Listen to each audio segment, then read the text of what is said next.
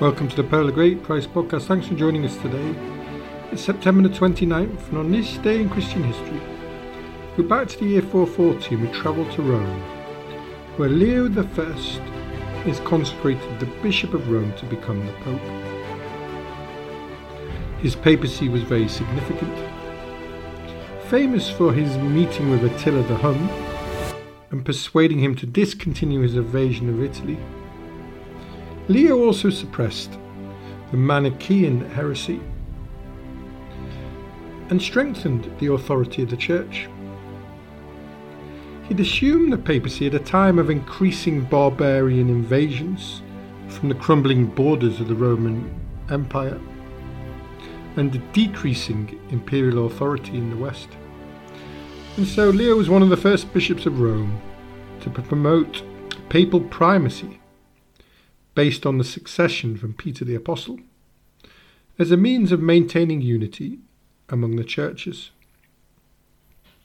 He was the first pope to be buried in St. Peter's, as he wanted to be close to the Apostle. And he was also the first pope posthumously to be given the title the Great, and was declared a doctor of the Church. Attila had invaded Italy in 452, sacking cities such as Aquileia and heading for Rome. Attila, the leader of a tribal empire consisting of Huns, Ostrogoths, and Bulgars, amongst others, in Central and Eastern Europe, was one of the most feared enemies of the Western and Eastern Roman empires. He had already plundered the Balkans, but was unable to take Constantinople. His incursion into Western Europe would get as far as Orleans in France before he was stopped in the Battle of the Catalaunian Plains. And after his incursion into northern Italy, he allegedly demanded that the sister of the reigning emperor, Valentinian III, be sent to him with a dowry. In response, the emperor sent three envoys to negotiate with Attila, including Pope Leo. According to the historian Prosper of Aquitaine, who was alive at the time of the event, Attila was so impressed by Leo that he withdrew. 300 years later, Paul the Deacon, in a less historically reliable account, relates that an enormously huge man dressed in priestly robes and armed with a sword visible only to Attila, threatened him and his army with death during his discourse with Leo. And this prompted Attila to submit to his request. However, three years later, Leo's intercession could not prevent the sack of Rome by the Vandal king Genseric. But murder and arson were repressed by his influence. The Pope and members of his clergy went to meet the invader to implore him to desist. And while the Vandals plundered the city, the gesture nevertheless prevented Rome from being burnt, and the Pope received assurances that the basilicas of St. Peter and of St. Paul and St. John, in which part of the terrified population had sought refuge, were spared. Leo was also a strong theologian and an accomplished writer, and almost 100 sermons and 150 letters of Leo have been preserved. The most significant piece of writing is known as Leo's Tome, which was written for the Second Council of Ephesus. Leo's representatives delivered his famous tome, which was a statement of the faith of the Roman Church, which repeats, following Augustine of Hippo, the formulas of Western Christology.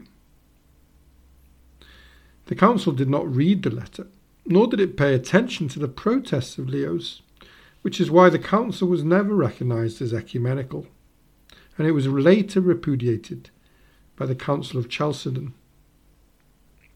However, Leo's tome is seen as deeply influential on the Church's Christology, with Leo defending the true divinity and the true humanity the one Christ against a heretical one sidedness. Another significant theological legacy of Leo was his suppression of Manichaeism, a form of religious dualism, which was spreading with extraordinary rapidity in the church in both the East and the West. It was a religion founded by the Persian Mani in the latter half of the third century, and it purported to be the true synthesis of all the religious systems then known with Zoroastrian dualism, Babylonian folklore, Buddhist ethics, and some small and superficial additions of Christian elements. Mani was the final prophet after Zoroaster, Gautama Buddha, and Jesus. And it taught an elaborate dualistic cosmology, describing the struggle between a good spiritual world of light and an evil material world of darkness.